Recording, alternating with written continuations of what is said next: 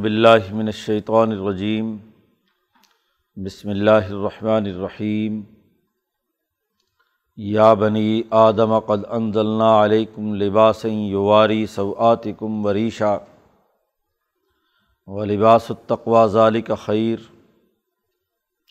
ذالک من آیات اللہ لعلہم یذکرون۔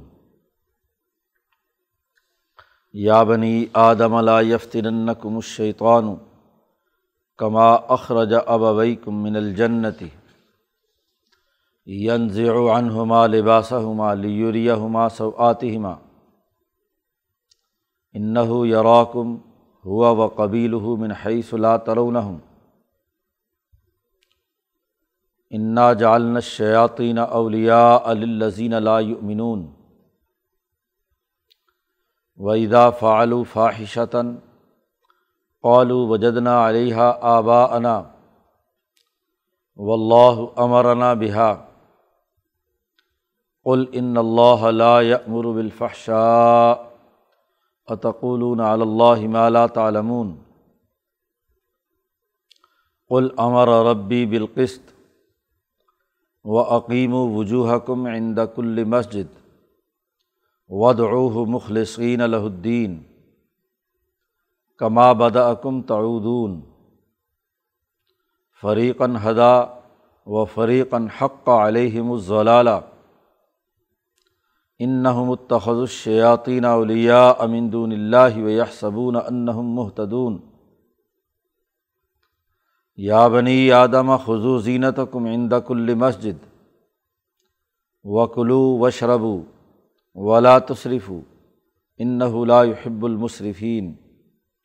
صدق اللہ العظیم۔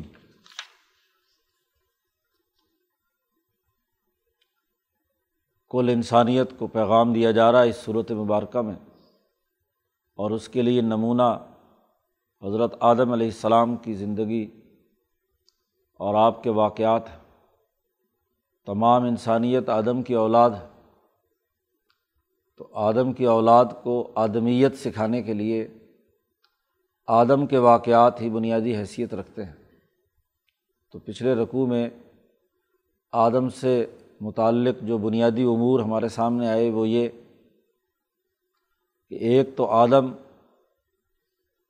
کا دشمن شیطان شیطان اور آدم کے درمیان شروع دن سے دشمنی ہے۔ دوسری بات یہ کہ آدم علیہ السلام نے جب غلطی یا لغزش کی نسیان سے، بھول چوک سے، تو اس پر معافی مانگی۔ اللہ کے سامنے اس بات کا اعتراف کیا کہ ربنا ظلمنا انفسنا، کہ ہم نے اپنے اوپر ظلم کیا ہے، ہمیں معاف کر دے۔ اور شیطان نے بھی جو حرکت کی، اس پر اس نے تکبر اور غرور کیا۔ تو انسانیت پر ذمہ داری عائد ہوتی ہے کہ وہ اپنے آبا و اجداد میں آدم علیہ السلام کے طرز فکر و عمل کی پابندی کرے۔ مکے کے مشرق کہتے تھے کہ ہم اپنے آبا و اجداد کے دین پر ہیں۔ تو یہ آبا و اجداد تو بعد کے ہیں۔ سب سے پہلا جو ابا جان ہے وہ تو آدم علیہ السلام ہے اگر آبا و اجداد ہی کی پیروی کرنی ہے تو پھر اپنے سب سے بڑے باپ کی دادے کی کرنی چاہیے۔ درمیان میں اگر لوگ خراب ہو گئے ہوں تو وہ تو معیار اور نمونہ نہیں بنتے۔ تو چونکہ انسانوں کو دعوت دینی ہے اور وہ کہتے ہیں کہ ہم اپنے آبا و اجداد کی یا اپنے بزرگوں کی جو نسلی ہیں ان کی ہم بات مانتے ہیں۔ تو ان تمام سے بڑا جو جد امجد ہے وہ تو آدم علیہ السلام ہے۔ تو پھر ان کی پیروی کرنی چاہیے۔ دشمن جو آدم کا ہے، اس کی بات نہیں ماننی چاہیے۔ تو اب اعمال کا جائزہ لو کہ کون کون سے اعمال شیطان کے وسوسے سے ہیں اور کون کون سے اعمال جو ہیں وہ آدم کے اپنے ہیں۔ شیطان وسوسہ ڈالتا ہے۔ تو اس وسوسے میں انسان پر جب کوئی گزرتی ہے تو ایک وقتی نسان تو ہو سکتا ہے۔ کوئی انسان بھول چوک کر تو غلطی کر سکتا ہے آدم کی اولاد ہونے کی وجہ سے۔ لیکن وہاں بھی جب شیطان نے وسوسہ ڈالا اور انہوں نے وہ درخت چکھا اور ان کی شرم گاہیں کھلیں، تو فوراً فتفقہ یکصفان علیہمہ مرق الجنّ تو اپنی شرم گاہوں کی حفاظت کے لیے فوری طور پر اور کچھ نہیں ملا تو پتے جسم پر لگانے لگے۔ تو ننگے ہونا یہ انسانیت کے لیے عیب ہے۔ اس اگلے رقوع میں جو اگلی گفتگو ہو رہی ہے وہ یہ کہ مکے کے مشرق عجیب عجیب رسومات انہوں نے بنائی ہوئی تھیں۔ ایک یہ کہ اللہ کے پاک گھر میں ہمیں طواف جب کرنا ہے حج کے موقع پہ یا ویسے طواف، تو یہ ہمارے کپڑے سود خوری کے ہیں، حرام کاری کے ہیں، لہٰذا غلط مال اور ناجائز مال سے ہیں۔ تو کپڑے اتار کر طواف کرنا چاہیے۔ گناہ صاف کرنے ہیں۔ تو جیسے ہاں جی گناہوں کی صفائی کے لیے ہم اللہ کے گھر کا طواف کر رہے ہیں، تو عورتوں، عورتیں اور مرد ننگے طواف کرتے تھے۔ وہ کہتے تھے کہ لباس حرام مال سے بنا ہے۔ تو شیطان نے وسوسہ ڈال کر ان کو ننگا کر دیا۔ اور تو اور اللہ کے گھر میں تو یہاں اس اگلے رقوع میں انہیں حکم دیا جا رہا ہے کہ بھائی یہ بات تو قطعی غلط ہے۔ اگر آبا و اجداد کی پیروی کرنی ہے تو پھر آدم کی پر پیروی کرو۔ کہ ان سے اگر غلطی سے ایک شیطان کے وسوسے سے ایک کام ہو گیا تو انہوں نے تو اپنے آپ کو چھپانے کی کوشش کی اپنی شرم گاہوں کو۔ نہ یہ کہ وہ ننگے پھرتے رہیں، حالانکہ وہ تو میاں بیوی تھے آدم اور ہوا اس کے باوجود انہوں نے اپنے آپ کو چھپایا۔ اور یہاں تم سارے غیر مرد اور عورتیں مل کر طواف کرتے ہو، ننگے ہو کر۔ تو شرم آنی چاہیے تمہیں۔ اس پر قرآن حکیم نے کہا، یا بنی آدم، اے آدم کی اولاد، قد انضلنا علیکم لباسن ہم نے تم پر لباس نازل کیا ہے۔ ہاں جی تمہیں طریقہ سکھایا ہے۔ نزول سے مراد صرف یہ نہیں کہ وہاں سے کپڑے ہوئے تیار کیے ہوئے، لا کر سلے سلائے اللہ میاں نے پہنا دیے۔ مطلب یہ کہ تمہارے یہاں تمہیں ایک ارتفاق سکھایا ہے کہ کپاس کاشت ہوگی، اس میں سے دھاگا بناؤ گے، دھاگے سے پھر کپڑا بناؤ گے۔ تو لباس بنانے کا طریقہ ہم نے تمہیں سکھایا۔ تو یہ ہم نے تمہارے لیے لباس نازل کیا ہے۔ کس لیے ہے؟ یوواری سوآتی کم تم اپنی شرم گاہوں کی حفاظت کرو، چھپاؤ ان کو۔ ایسا لباس، ایسی پوشاک تمہارے لیے آئی ہے جو تمہاری شرم گاہوں کو چھپائے ایک۔ اور دوسرا، اس لباس کا فائدہ یہ ہے کہ وریشہ، تمہاری زیب و زینت اور آرائش اس میں ہوتی ہے۔ انسان باوقار لگتا ہے لباس میں۔ ننگ دھڑنگ کوئی انسان ہاں جی وہ تو ایسے ہی کوئی مخلوق بھوت چڑیل بن جاتی ہے۔ تو ننگ دھڑنگ ہونا انسانیت کی وقار کے خلاف خلاف بات ہے۔ تو اس لیے لباس تمہارے لیے زیب و زینت اور آرائش کی جگہ چیز بنائی ہے۔ لباس کے دو فائدے ہیں۔ ایک تو سطر محفوظ ہوتا ہے، شرمگاہیں محفوظ ہوتی ہیں، شہوتیں اور خواہشات نہیں ابھرتیں۔ اور دوسرا، لباس کا مقصد آرائش ہے، زیب و زینت ہے، انسان کو باوقار لگنا چاہیے۔ تو جتنا بہترین اور عمدہ لباس ہوگا، اتنے ہی اس کی شخصیت میں نکھار اور وقار پیدا ہوگا۔ تو تمہارے لیے ہم نے لباس اتارا۔ اب یہاں ارتفاقات کے فائدے بیان کرنا شروع کیے ہیں کہ آدمیت کے بنیادی اثاثی اصولوں میں آدمی کی بڑی بنیادی شناخت یہ ہے کہ وہ ایک باوقار لباس میں ہو، جو اس کی زیب و زینت اور آرائش کا سبب بنے۔ یہ انسانیت کا مسلمہ اصول ہے۔ یہ کوئی عبادت نہیں ہے کہ ننگے ہو کر ہاں جی کہتے ہیں ہم اللہ کی عبادت کر رہے ہیں۔ عبادت کے لیے بھی لباس کی ضرورت ہے۔ شہنشاہ کے دربار میں حاضر ہونا ہے تو بے لباس بے لباس ہو کر اپنے بادشاہ اور حکمران کے سامنے جاتے ہو۔ وہاں تو اچھے طریقے سے بن ٹھن کے نئے سے نیا سوٹ پہن کے جاتے ہو۔ اور جب اللہ کے دربار میں بیت اللہ میں جانا ہے تو وہاں اب طواف کرنا ہے اور ننگے کرنا ہے۔ تو یہ قطعی غلط ہے۔ ایک لباس تمہارے لیے اتارا یہ جسم کا، جو تمہاری بہیمیت اور حیوانیت کے عیب کو چھپاتا ہے۔ زیب و زینت کا باعث ہے تمہارے جسمانی وقار کے لیے۔ اور ایک تمہیں لباس دیا ہے۔ لباس التقوا ظال کا خیر، ایک پرہیزگاری کا لباس ہے، جس کا تعلق قلب کی صفائی اور ستھرائی سے ہے۔ یہ جسمانی لباس جو دل اور باطنی امراض اور خرابیاں ہیں، ان کو دور کرنے کا باعث بھی بنتا ہے۔ تو اس لیے تقوا کا لباس بھی اختیار کرو۔ یعنی دلوں کو پاکیزہ رکھو۔ فحشہ اور خرابیاں تمہارے دماغ میں شرائط نہ کرے شیطان کے اثرات تم پر نہ آئیں۔ تقوا دلوں کا ادب۔ تو دلوں کا یہ ادب اللہ کے حضور میں اور انسانیت کی عزت اور احترام، یہ یہ بھی ایک لباس ہے۔ تو ایک باطنی لباس چاہیے جو روح کی حفاظت کرتا ہے، اور ایک ظاہری لباس چاہیے جو جسم اور بہیمیت اور حیوانیت کی حفاظت کرتا ہے۔ تو دونوں لباس تمہارے لیے ہم نے اتارے ہیں، اور تقوا کا لباس تو اس سے بھی زیادہ بہتر ہے۔ جب انسان متقی اور پرہیزگار ہوتا ہے تو اپنی دماغی اور روحانی قوتوں کو اعلیٰ مقاصد کے لیے استعمال کرتا ہے۔ انسان کی روح کے دو پہلو امام شاہ ولی اللہ دہلوی بیان فرماتے ہیں۔ ایک، اس کی ملکیت، وہ پہلو جو ہے روح کو کھینچتا ہے، بلندی کی طرف، عقل و شعور کی طرف۔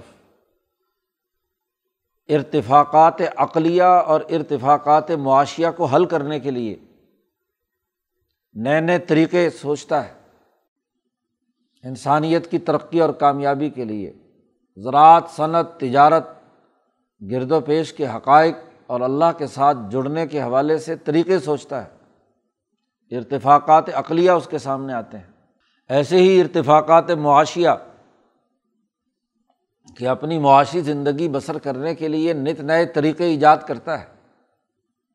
جب انسان کا یہ ذہن شعور اور عقل بلندی کی طرف جاتا ہے تو اس رخ اس رخ پر اپنا کام کرتا ہے۔ لیکن یہی دماغ ان اعلیٰ کاموں کو چھوڑ کر جب خواہشات اور جنسیت اور مرد اور عورت اور فواہشہ کے تعلقات یا شیطان کی آماجگاہ بن جاتا ہے اور لغ اور فضول چیزیں سوچنے لگ جاتا ہے تو یہی جو ذہن کی صلاحیتیں ہیں، وہ غلط جگہ پہ استعمال ہوتی ہیں، تو اس سے کوئی نیا اور مفید کام سر انجام نہیں پاتا۔ نہ وہ کسی عقلی مسئلے کا عقدہ حل کر سکتا ہے۔ اور نہ ہی کسی معاشی مسئلے کے اندر کوئی بہتر ارتفاق یا نئی کوئی چیز ایجاد کر سکتا ہے۔ ایجادات کے لیے بھی پاکیزہ دماغ کا ہو کر یکسو ہونا بڑا ضروری ہے۔ اور وہ لباس تقوا کے بغیر نہیں ہو سکتا۔ اس لیے تقوا کا لباس زیادہ بہتر ہے۔ اس کے نتیجے میں ذہن زرخیز بنتا ہے۔ نئے نئے آئیڈیاز اس کے اندر آتے ہیں۔ انسانی سوسائٹی کی ترقی کے امور اور ارتفاقات کے لیے وہ کردار ادا کرتا ہے۔ تو ایک جسمانی لباس تمہارے لیے اتارا گیا ہے اور ایک تقوا کا لباس اور تقوا کا لباس جسمانی لباس سے بھی زیادہ بہتر ہے۔ یہ تو صرف ظاہری جسم کو آرام اور سکون دیتا ہے اور حفاظت کرتا ہے، اور وہ دل و دماغ کی حفاظت کر کے دل و دماغ کو صحیح راستے پر ڈالتا ہے۔ ظالقہ من آیات اللہ، یہ اللہ کی نشانیوں میں سے ہے کہ تمہاری روح کے لیے بھی ایک لباس لباس تقوا دیا، اور تمہارے جسم کے لیے بھی لباس اتارا جو تمہارے جسم کی حفاظت کرتا ہے۔ تو یہ اللہ کی نشانیاں ہیں۔ اور یہ اس لیے ہے لال یزک کرون تاکہ تم نصیحت حاصل کرو، غور و فکر کرو کہ اس لباس کے کیا فائدے ہیں۔ گرمی، سردی سے بچاؤ کا سبب بنتا ہے۔ سورج کی جو براہ راست شعائیں جس میں پڑتی ہیں، وہ اس سے کیا محفوظ کرتا ہے؟ وغیرہ وغیرہ۔ تو جتنا غور و فکر کرو گے، اپنے اس لباس اور اپنے اس وقار کے ساتھ رہنے کو تو اتنے ہی تمہاری روحانی بالیدگی اور جسمانی توانائی محفوظ ہوگی اور ترقی کی طرف جائے گی تو غور و فکر کرو۔ یہ ننگے ہو کر طواف کرنے کا کیا طریقہ ہے؟ یا بنی آدم، اے آدم کی اولاد، لا یفتین کم الشیطان، تمہیں شیطان فتنے میں مبتلا نہ کرے۔ اس سے بڑا فتنہ کیا ہے؟ کہ تم ننگے ہو کر اللہ کے گھر میں طواف کر رہے ہو۔ اور ایسے فتنے فتنے میں نہ مبتلا کرے، نہ بہکائے جیسے تمہارے والدین کو کیا تھا۔ کما اخراجہ اب اوئی کم تمہارے باپ آدم اور ماں ہوا کو جیسے وسوسہ ڈال کر جنت سے نکال دیا تھا۔ جنت اطمینان و سکون کی جگہ ہے، جو جسمانی راحت اور ذہنی اور دماغی راحت اور روحانی ترقی کا مقام تھا۔ تو اب اس ترقی کے مقام سے نکال دیا شیطان نے وسوسہ ڈال کر تمہارے ابا جان کو، والدین کو، ابا وئی کم۔ ایسے تمہارے ساتھ نہ ہو۔ اس سے کیا ہے تمبی حاصل کرو؟ پچھلا جو واقعہ بیان کیا ہے وہ اسی لیے۔ ینز و انہما لباس ہما شیطان نے وسوسا ڈال کر ان دونوں کا لباس اتروا دیا تھا۔ جب شیطانی بات پر عمل کیا تو جسم بھی ننگے ہو گئے اور روح جو ہے، اس کے اندر تقوا کا معاملہ ختم ہو گیا کہ اللہ کا حکم یاد نہیں رہا، غفلت پیدا ہو گئی۔ لیوریا ہما سوات ہما تاکہ وہ دونوں ایک دوسرے کی شرمگاہیں دیکھیں۔ تو شیطان نے ان کو ننگا کرا دیا، بے لباس بنا دیا۔ تو تم ایسے نہ کرنا۔ تمہارے باپ کو اور والدین کو تمہیں نکالا تھا، فتنے میں مبتلا کیا تھا۔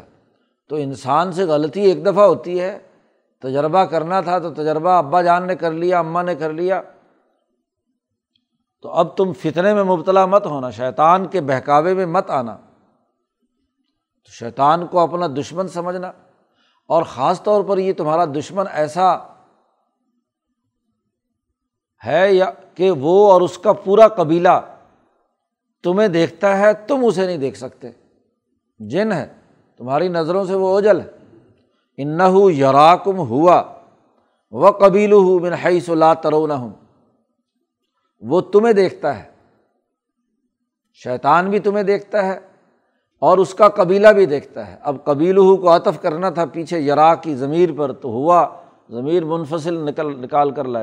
یراکم ہوا وہ قبیل ہوں من حیث لا نہ ہوں وہ تمہیں دیکھتا ہے۔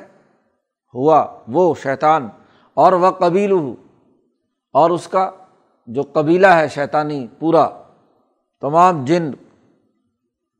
دیکھتا ہے اب قبیل کو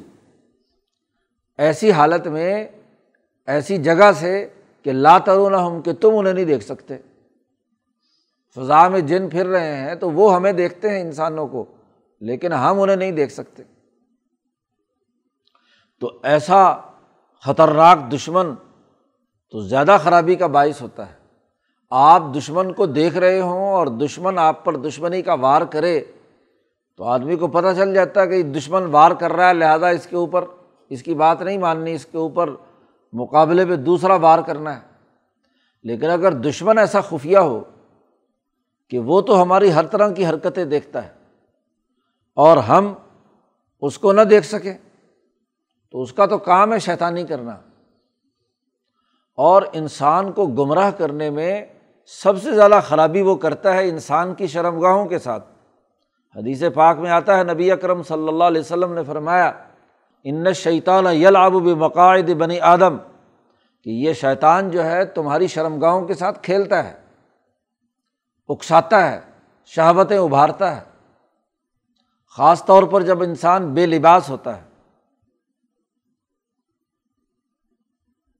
باتھ روم میں بھی گئے، استنجے میں بھی گئے، لباس اتارا تو وہاں طرح طرح کے خیالات ڈالتا ہے۔ ہاں جی تو یہ وسوسے ڈال کر تمہاری شرمگاہ کے ساتھ کھیلتا ہے، تھپکی لگاتا ہے، شہوتیں ابھارتا ہے۔ تو ایسے شیطان سے تو بچنا ضروری ہے۔ انہیں حرکتوں کی وجہ سے تو تمہارے ابا جان جنت سے باہر نکال دیے گئے، اس نے بس بسا ڈالا۔ تو اس راستے پر نہ چلنا، کما اخراجا ابا وئی کم جیسے تمہارے باپ دادا کو نکالا تھا، ایسے ان کے چکر میں مت آنا۔ انا جالن شیاطین اولیا للزین لا یؤمنون۔ ہم نے شیطانوں کو دوست اور رفیق بنا دیا ہے ان لوگوں کا جو ایمان لانے والے نہیں ہیں۔ اس نے وسوسہ ڈالا ایمان نہ لانے کا، تو انہوں نے قبول کر لیا۔ اور جیسے انہوں نے قبول کر لیا تو ان کے درمیان دوستی ہو گئی۔ اب وہ ہر قدم پر شیطان کی بات ہی مانتے ہیں۔ تو اصل میں یہ آدم کی نقش قدم پر نہیں ہے۔ آدم سے تو غلطی ہوئی تھی تو فوری طور پر کیا معافی مانگ لی۔ اور یہ لوگ جو ہے غلطی کرتے ہیں اور پھر غلطی کو درست ثابت کرنے کے لیے مزید شیطانیاں کرتے ہیں۔ انا جالن شیاطین اولیا اللہ اللہ کیونکہ دنیا کا نظام ایسا ہی بنایا ہے، امتحان گاہ ہے تو ہم امتحان کے لیے دنیا میں بھیجا تھا۔ جنت سے جب اتارا گیا تو کہا یہ بھی تو جاؤ اور تم آپس میں ایک دوسرے کے دشمن ہو گئے تو یہ دشمنی کا کام دنیا میں چلنا ہے۔ تو اب چونکہ یہ امتحان گاہ ہے، تو امتحان میں جو آدمی غلط پرچہ حل کرنا چاہتا ہے تو ہم اس کو بھی مدد دیتے ہیں۔ اس کو قلم چاہیے، کاغذ چاہیے، پینسل چاہیے، ممتحن کا کام ہے اس کو مہیا کرنا، چاہے وہ غلط لکھے یا صحیح لکھے۔ تو اگر کوئی آدمی غلطی کے راستے پر چلتا ہے تو پھر ہم اس کے لیے جالنا ہاں جی ہم شیطان ہی کو اس کا یار بنا دیتے ہیں کہ چل بھائی، تو اپنی مرضی سے کرنا چاہتا ہے تو چل شیطان کے نقش قدم پر۔ اگر اللہ نے ہی روکنا ہو تو پھر سارے کے سارے لو شاہ اللہ اللہ کو مجمعین، اللہ تعالیٰ چاہے تو سارے ہدایت یافتہ بن جائے تو وہ پھر امتحان ختم ہو جائے گا۔ یہ مطلب ہے یہاں جالنا شیاتی یہ نہیں کہ اللہ میاں نے شروع سے ہی پیدائشی طور پر ہاں جی تمہارے لیے باقاعدہ ہاں جی شیطان کا اور تمہاری دوستی لگا دی تو پھر امتحان کیا ہوا؟ تمہارے عمل سے، تمہارے کسب سے یہ شیطان تمہارے ساتھ وابستہ ہوا ہے۔ وہ اضافہ آلو فاحشتاً اور جب یہ کوئی غلط حرکت کرتے ہیں، مثلاً ننگے ہو کر طواف کرتے تھے خانہ کعبہ کا، تو قالو کہتے ہیں، وجدنا علیہ آبا انا ہم اپنے اپنے آبا و اجداد کو ایسے ہی کرتے دیکھا ہے کہ وہ لوگ ننگے طواف کرتے تھے تو ہم بھی کرتے ہیں۔ اور دوسرا الزام یہ لگاتے ہیں کہ و اللہ امر بہا اور اللہ نے بھی ہمیں اس بات کا حکم دیا ہے کہ ہم ایسے کریں۔ کیونکہ لباس کا تو پتہ نہیں، وہ دنیا کا لباس ہے، اس میں گندگی ہے، فلاں ہے فلاں ہے، اور پتہ نہیں حرام مال سے بنا ہوا ہے، لہٰذا اس کو اتار کر ہی لباس۔ ہاں جی طواف کرنا چاہیے۔ دو بڑی خرابی بیان کر رہے ہیں۔ ایک تو یہ کہ آبا و اجداد یہی کام کرتے چلے آئے ہیں، اور دوسرا اللہ پر جرت کر کے جھوٹا الزام لگاتے ہیں کہ اللہ نے بھی یہی حکم دیا ہے۔ اے محمد صلی اللہ علیہ وسلم، آپ کہہ دیجیے ان سے۔ ان اللہ لا یامر بالفحشاء۔ پہلی بڑی بنیادی سی بات یہ ہے کہ اللہ میاں فحاشی کے اور برے کاموں کا حکم نہیں دیتا۔ یہ سراسر اللہ پر جھوٹا الزام ہے کہ اللہ نے یہ حکم دیا ہے کہ لباس اتار کر طواف کیا کرو۔ اللہ ایسے برائی کے کاموں کا حکم نہیں دیتا۔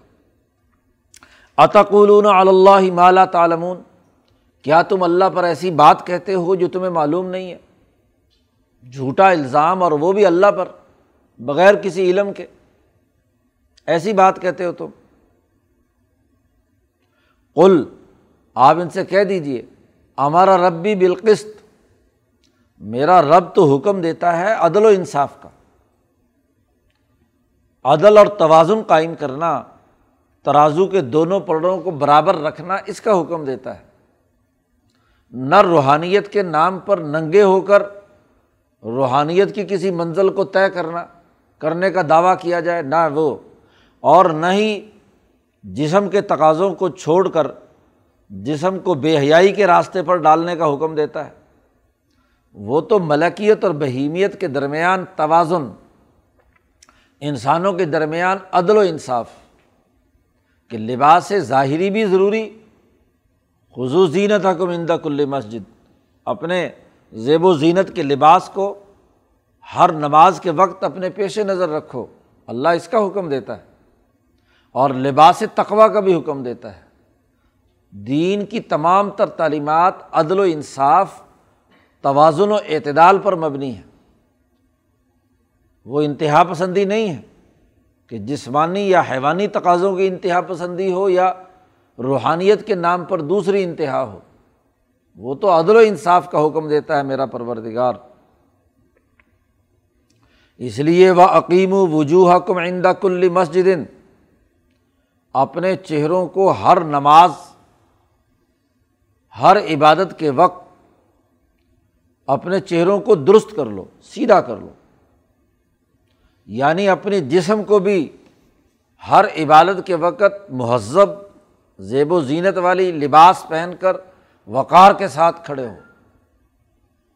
اور اسی کے ساتھ ساتھ جو روحانی اور قلبی توجہ ہے، وہ بھی اخلاص کے ساتھ ہو۔ ود روح مخلصین الدین باطنی اخلاص اللہ کو پکارنے کا عمل پورے انتہائی خلوص کے ساتھ، جس سے باطن کی اصلاح ہوتی ہے، اسے اختیار کرو۔ پکارو اللہ کو۔ مخلصین الدین دین میں بالکل خالص ہوتے ہوئے، گویا کہ جسم کو بھی درست کرنے کا حکم دیتا ہے کہ تمام آزار نشیب و فراز جسم کے وہ بالکل درست ہوں اور اللہ کی طرف متوجہ ہو۔ اور دوسرا یہ کہ اخلاص کے ساتھ یہ کرو۔ تو باطنی اور جسمانی، روحانی اور ظاہری دونوں چیزیں درست کرو عقیم کما بدا اکم تعودون، یاد رکھو، جیسے تمہیں ابتدان پیدا کیا گیا ہے، ایسے ہی تعودون دوبارہ تمہیں پیدا کیا جائے گا۔ موت کے بعد قیامت جب آئے گی، تو ان تمام، تم تمام کو اسی طرح پیدا کیا جائے گا۔ کما بد اکم تعودون، جیسے تم کو پہلے پیدا کیا بد اکم تمہاری ابتدا ہوئی، تعودون دوسری بار بھی پیدا ہو گئے فریقن ہدا و فریقن حق علیہ مزلالہ اور جب دوبارہ پیدا ہوگے تو کچھ ایسی جماعت ہوگی جس کو اللہ نے ہدایت دی ہوگی اور وہ ہدایت کے راستے پر ہوگی۔ اور ایک جماعت وہ ہوگی کہ جو حق کا علیہم الضلالہ ان پر گمراہی ثابت ہو چکی ہوگی۔ ان کے اپنے اعمال اور کسب سے ان کے اندر خرابی پیدا ہو کر گمراہی مقرر ہو چکی ہوگی اور اس کی سزا انہیں ملے گی۔ یہ وہ لوگ ہیں انحمتخذ الشیاطین اولیا امن دون اللہ۔ یہ وہ لوگ ہیں جنہوں نے شیطان کو اپنا دوست بنایا اللہ کو چھوڑ کر۔ وہ یہ صبون ان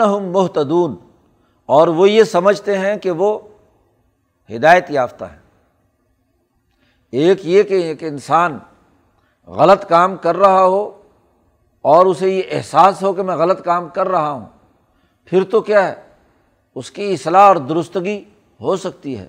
لیکن کام غلط کر رہا ہو اور سمجھے کہ میں تو بڑے سیدھے راستے پر چل رہا ہوں، میں تو بہت ہی اعلیٰ درجے کا عمدہ کام کر رہا ہوں۔ تو شیطان ایسے ہی دوستی لگاتا ہے کہ بظاہر وہ اپنے خیال کے مطابق اچھا کام کر رہا ہوتا ہے، لیکن حالانکہ وہ غلط کام کر رہا ہے۔ اب جیسے یہاں پیچھے آدم کو شیطان نے وسوسہ ڈال کر بڑی پکی قسمیں اٹھا کر کہا کہ بھائی تم ہمیشہ ہمیشہ کے لیے امر ہو جاؤ گے۔ بس یہ پھل کھا لو تو تم ہمیشہ ہمیشہ رہو گے۔ اب اس ہمیشگی کے رہنے کے لالچ میں کہ ہم ایک بڑا اچھا کام کرنے چل رہے ہیں تو درخت کا پھل کھا لیا، اس کو چکھ لیا۔ اب بظاہر اچھا کام تھا، لیکن حقیقت میں کیا ہے؟ اس کا نتیجہ یہ ہوا کہ ان کو جنت سے نکلنا پڑا۔ تو جو شیطان کے وسوسے کی اتباع کرتا ہے اور پھر بعد میں دوستی لگا لے۔ ہاں غفلت سے نسان سے معاملہ ہوا اور پھر اس کے بعد معافی، تلافی ہو گئی تو مسئلہ کسی درجے میں حل ہو جاتا ہے۔ لیکن یہاں تو کیا ہے؟ جرم سرزد ہوا اور پھر جرم سرزد ہونے کے بعد یارانے اور دوستیاں لگا لی کہ جب بھی شیطان کوئی نیا ملمہ کاری سے مسئلہ پیش کرے تو اسی کے پیچھے چل پڑے۔ تو ان کے اوپر گمراہی حق ثابت ہو چکی۔ حق کا علیہ مزلالہ اب قرآن حکیم رکو ختم ہو رہا ہے تو آخری آیت میں پھر یہ کہتا ہے۔ وہی جو شروع رکوع میں کہی تھی۔ کیونکہ سب سے بڑی غلط حرکت جو یہاں تھی، وہ بے لباس ہو کر طواف کرنے کی تھی۔ تو اللہ نے دوبارہ حکم دیا، یا بنی آدم، اے آدم کی اولاد خصوص زینت کم اندہ کلی مسجد اپنا لباس استعمال کرو ہر نماز کے وقت، ہر مسجد میں، چونکہ مسجد حرام میں یہ حرکت کرتے تھے طواف والی۔ تو مسجد سے مراد مسجد بھی ہو سکتی ہے، عبارت گاہ۔ اور حضرت شیخ الند نے یہاں ترجمہ کیا نماز کے وقت۔ تو مصدر میمی مسجد سے بنا کر سجدہ اور سجدے سے مراد نماز۔ کیونکہ نماز کی جو اعلیٰ ترین عبادت ہے، قیام اور رکوع کے بعد سب سے اہم ترین جو نماز ایک رکعت کے اندر اللہ کی حضور میں نماز ہے، وہ سجدہ ہے۔ تو اب سجدے کی بنیاد پر یہاں نماز کی ترجمہ حضرت نے کر دیا۔ تو نماز ہو یا مسجد ہو، مسجد میں داخلہ بغیر لباس کے نہیں ہو، اور لباس بھی وہ جو تمہیں اچھا لگے۔ لباس پہن کر آئے، کوئی ایک پینچا ایک طرف جا رہا ہے، ایک دوسری طرف جا رہا ہے، ایک چھوٹا بازو، ایک ہاں جی غلط بازو ہاں جی لمبا، کوئی بے ڈھنگا سا لوگوں کو دیکھ کر لگے کہ بے وقوف کوئی آ گیا۔ نہیں زینت کم کہا ہے، باوقار لباس پہن کر آؤ۔ عزت اور احترام کے ساتھ ایک مقدس جگہ پہ آ رہے ہو۔ تو لباس تمہارا باوقار ہونا چاہیے اچھا اور عمدہ ہونا چاہیے۔ عجیب بات ہے، آج مسلمان دفتر میں جائیں سرکاری جگہ پہ تو نیا لباس اور بڑا شاندار پہن کر جاتے ہیں۔ اور مسجد میں آئے تو وہ پھٹے پرانے کپڑے پہن کے آ جاتے ہیں کہ جی چلو کوئی نہیں، نماز ہی پڑھنے جانا ہے نا۔ تو جیسا کیسا پرانا بوسیدہ کوئی پڑا ہوا ہے اسے پہن کر۔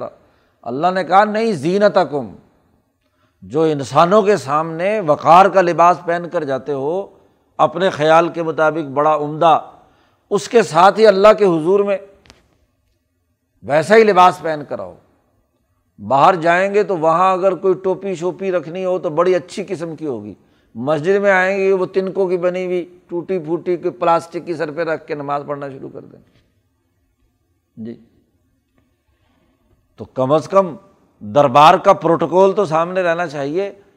شہنشاہ مطلق کے دربار میں نماز پڑھنے کے لیے جا رہے ہیں اور ہاں جی ایسا ہی پھٹا پرانا یا کوئی بوسیدہ سا لباس پہن کر پہنچ جاتے ہیں۔ جی۔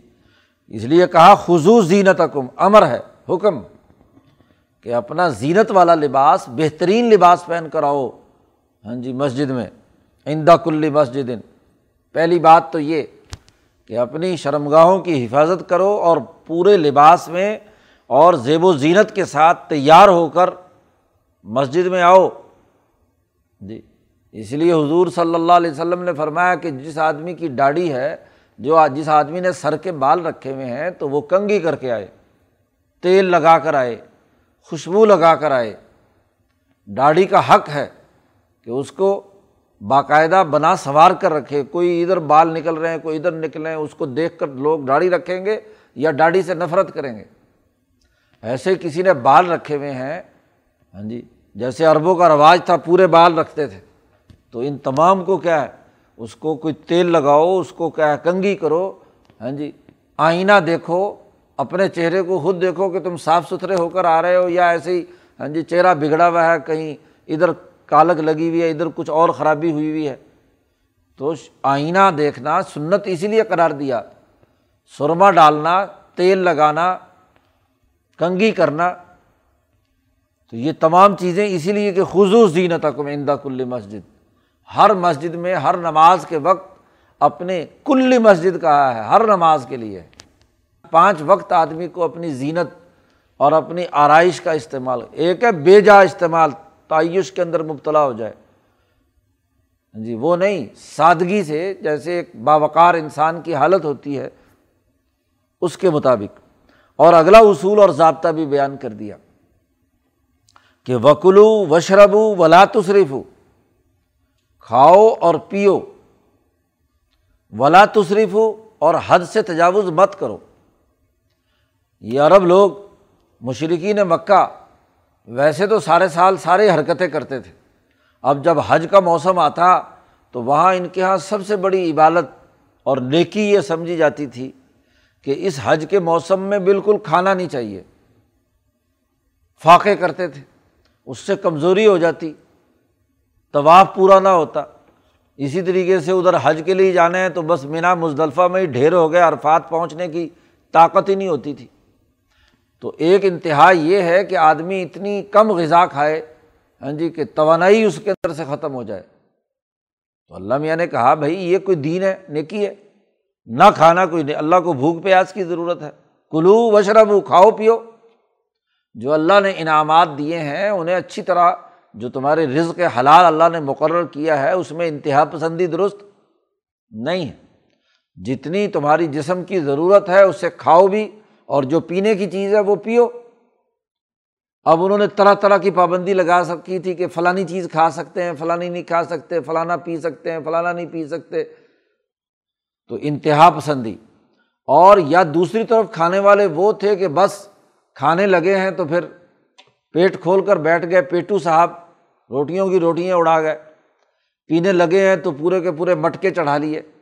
تو یہ دوسری انتہا ہے۔ تو اللہ میں نے کہا بلات شریف ہوں حد سے تجاوز مت اختیار کرو۔ جو تمہارے لیے رزق حلال ہے، اسے خوش دلی کے ساتھ، وقار کے ساتھ کھاؤ اور پیو، لیکن ضرورت سے زائد مت کھاؤ۔ اصراف تمام معاملات میں ہے کہ حرام کھانے سے روکا گیا ہے۔ بھائی، اپنی محنت مشقت سے کما کر کھاؤ گے تو رزق حلال ہے۔ دوسرے کا لوٹ کر ادھر سے چھین لیا، ادھر سے چھین لیا، سرمایہ پرستی۔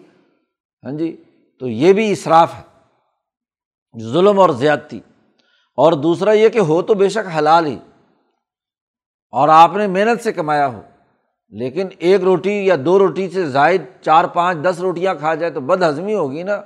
اپنی محنت مشقت سے کمایا ہوا مال محض ضائع کرنا ہے نا، ہر وقت پیٹ میں بھی گرانی اور بار بار باتھ روم جانا اور فلانا، تو جو کچھ کھایا پیا اس توانائی کو بھی ضائع کرنا۔ نہیں، جتنی ضرورت ہے اس کے مطابق استعمال کرو خوب۔ ہاں جی پیٹ بھر کے مت کھاؤ لاتریف ہو تو نہ تو بغیر ضرورت کے خرچ کرو، توانائیوں کو بچا کر رکھو۔ اور جو جسم کی ضرورت ہے اس کے مطابق کھاؤ۔ اب آدمی اگر پیٹ بھرا ہوا ہو یعنی کھایا ہوا اچھا ہو، تو عبادت بھی اچھی کر طرح کرے گا۔ بھوکا ننگا یا ہاں جی طواف اور حج کے باقی کام کیسے کرے گا؟ تو بھوکا رہنا کوئی ہاں جی عبادت نہیں ہے۔ کھانا پینا یہ توازن ہے اور حلال مال کھانا، اپنی کمائی اور محنت اور مشقت کا کھانا اور حد سے تجاوز نہ کرنا یہ اعتدال ہے۔ یہ ہمارا رب بھی کی تفصیل بیان کر دی کہ میرے رب نے جو عدل و انصاف کا حکم دیا ہے وہ یہی ہے کہ اعتدال اور توازن کے ساتھ کھاؤ پیو، لباس پہنو اور باوقار حیثیت سے رہو۔ ان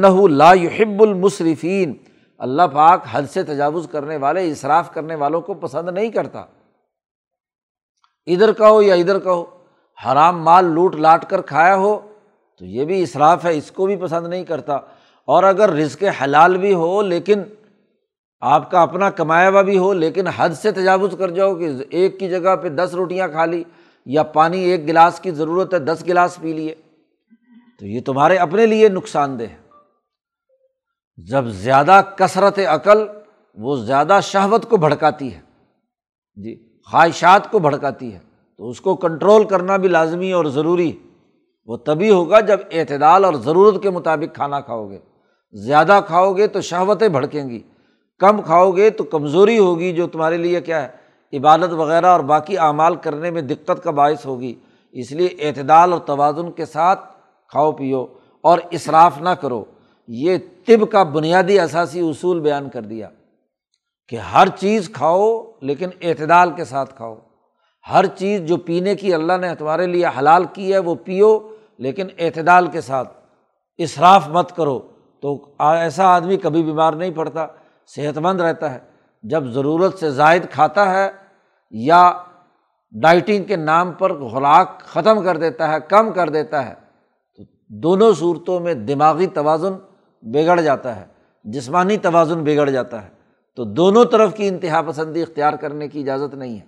تو عدل و انصاف اور توازن کے ساتھ باوقار طریقے سے لباس بھی پہنو اور اپنی معاشی زندگی کے جو کھانے پینے کی چیزیں ان میں بھی اعتدال پیدا کرو۔ تو اس رقوع میں انسانیت کی بنیاد پر جو انسانوں کے وقار اور عزت و احترام اور ان کے رزق کے حوالے سے اور خاص طور پر عدل و انصاف کے حوالے سے ایک بنیادی حکم یہاں بیان کر دیا گیا، تو انسانیت، کل انسانیت کو مخاطب کرنا ہے اور انسانیت کے جو انسانی معاملات ہیں، ان کو دین کی اعتدال اور توازن کی تعلیمات کے تناظر میں اس رقوع میں پیش کیا گیا ہے۔ اللہ تعالیٰ ہمیں قرآن حکیم کو سمجھنے اور اس پر عمل کرنے کی توفیق عطا فرمائے۔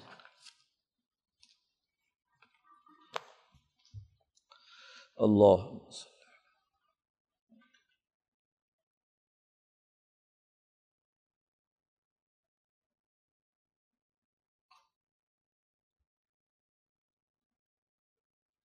اجمعین